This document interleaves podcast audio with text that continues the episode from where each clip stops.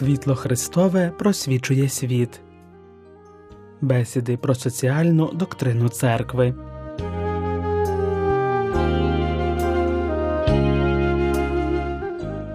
У енцикліці Сотий рік, яка побачила світ з нагоди сторіччя енцикліки Папи Лева XIII Рером Новаром, святий папа Іван Павло II у контексті падіння комуністичних режимів у тогочасній Європі роздумував серед іншого над тим, які є характерні проблеми і загрози, що виникають у найрозвиненіших економічних структурах, і які пов'язані з їхніми характерними властивостями. На попередніх етапах розвитку, пише він, людина завжди жила під тягарем необхідності.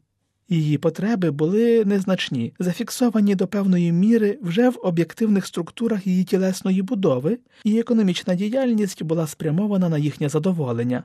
Зрозуміло, однак, що у наш час проблема полягає не тільки в тому, щоб запропонувати людям певну кількість необхідних благ, а й у тому, щоб відповісти на запит про якість, кількість товарів для виробництва і споживання, якість послуг, якими користується людина, якість довкілля і життя загалом. Вимога жити краще, багатше, сама в собі законна.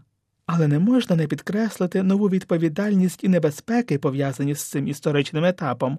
У тому, як виникають і як визначаються нові потреби, завжди присутня концепція, що більше чи менше відповідає людині та її справжньому благові. Через вибір способів виробництва і споживання виражається певна культура як загальний світогляд. І, власне, в цьому виникає явище широкого споживання, визначаючи нові потреби і нові способи їхнього задоволення, підкреслював Іван Павло II, необхідно керуватися цілісним знанням про людину беручи до уваги всі її виміри, її буття і підпорядковуючи матеріальні та інстинктивні аспекти людини внутрішнім і духовним потребам. Навпаки, звертаючись безпосередньо лише до її інстинкту і абстрагуючись різними способами від реальності, як особи свідомої і вільної, можна виявити споживацькі звички і споживацький стиль життя, які об'єктивно не повинні мати місце оскільки переважно є шкідливими для її фізичного та духовного здоров'я.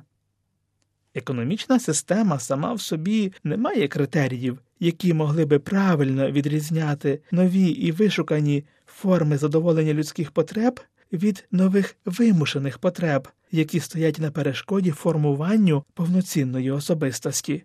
Тому обов'язково необхідною є серйозна робота на ниві виховання та культури, яка виховуватиме у споживачів відповідальне користування їхніми можливостями вибору, необхідне формування високого почуття відповідальності у виробників і, перш за все, у професійних робітників засобів суспільної комунікації, не кажучи вже про обов'язкове втручання державної влади. Яскравим прикладом абсолютно штучного споживання, яке шкодить для здоров'я та гідності людини, і яке дуже важко контрактувати, є споживання наркотиків. Поширення цього є показником серйозного розладу суспільної системи, і в цьому розуміється матеріалістичне і до певної міри руйнівне прочитання людських потреб. Таким чином, новаторські здатності вільної економіки закінчуються одностороннім і далеко неадекватним здійсненням. Наркотики ж, як і порнографія та інші форми споживання, які експлуатують немічність слабких, намагаються заповнити духовний вакуум, який створився.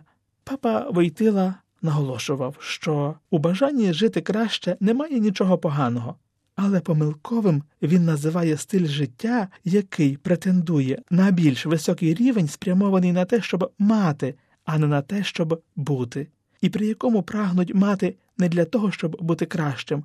А для того, щоби проводити час для свого задоволення, переслідуючи власну мету. Тому необхідно прагнути до створення таких стилів життя, при яких пошуки істинного, прекрасного і доброго у спілкуванні з іншими людьми для спільного зростання були б елементами, які визначають вибір споживання, заощадження і капіталовкладень.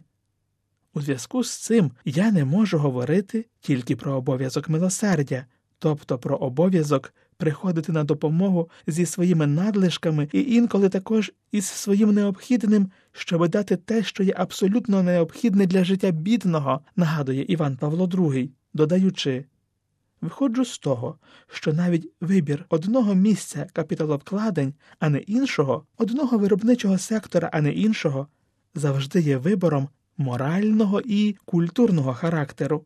При певних абсолютно невідкладних економічних умовах і політичній стабільності вирішити зробити капіталовкладення, тобто запропонувати певному народові можливість оцінити свою власну працю, визначається також доброзичливим ставленням і вірою в проведіння, які розкривають людські якості того, хто приймає рішення. Далі він зазначав, що поряд із проблемою споживання викликає занепокоєння, пов'язане з нею екологічне питання. Людина, опанована бажанням мати і одержувати задоволення більшою мірою, аніж бути і рости, споживає безмірно і хаотично земні ресурси і своє власне життя. В основі бездумного руйнування природного довкілля лежить помилка антропологічного характеру, яка, на жаль, широко розповсюджена в наш час. Людина, яка відкриває свої здібності перетворювати і до певної міри створювати світ власною працею, забуває, що в основі всього цього первинний Божий дар. Людина думає, що можна як-небудь розпоряджатися землею, без будь-яких обмежень, підпорядковуючи її своїй волі так, ніби вона не мала властивої її форми і призначення, первинно даних їй Богом, які людина, звичайно, може розвивати, але не зловживати ними.